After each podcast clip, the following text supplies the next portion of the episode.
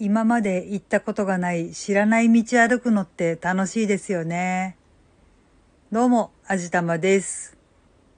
うーん、ちょっとかっこいいこと言っちゃってるんですけどね。でも実際は全然そんなことがなくて、今回はそんなお話をしてみたいと思います。私、ウォーキングを日課にしてるんですけれども、この暑いのに今日も朝から元気に出かけたわけですよ。まあ元気だったかどうかっていうのはちょっと置いておくんですけれどもさ。特に今日の暑さはまた別格で、うーん、暑い、やばい。今日という今日こそはもう早めに切り上げてさっさと帰って涼しい部屋で和もうとかってぼんやり考えながらふらふら歩いていたら、あれ？なんかいつもと景色が違う。あれ？ここどこ？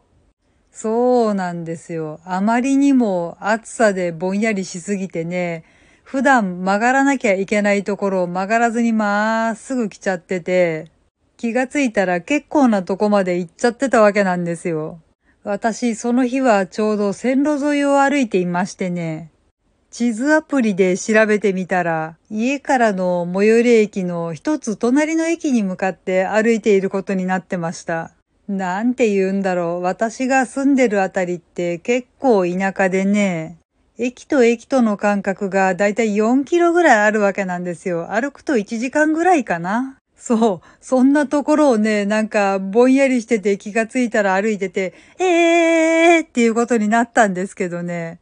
まあまあ、これもなんかのお導きだろう。せっかくなので探索探索っていうことで、そのまままっすぐ歩いてみることにしました。うーん、まあ、そんなに大した発見があったわけでもないけど、普段歩かない道っていうのはとても新鮮でね。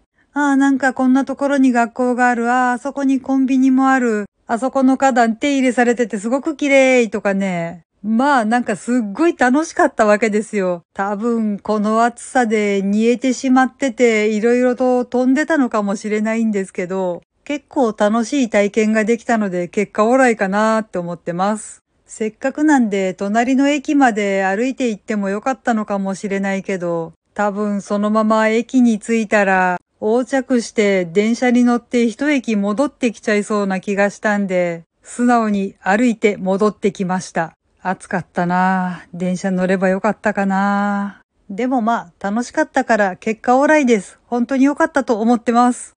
いや、別に負け惜しみじゃないからね。まあでも実際のところぼんやりしすぎて道外れるっていうのはあんまりいいことじゃないんですけどね。はい。というわけで今回はこの辺りにしたいと思います。この番組は卵と人生の味付けに日々奮闘中の味玉のひねもす語りでお送りいたしました。それではまた次回お会いいたしましょう。バイバーイ。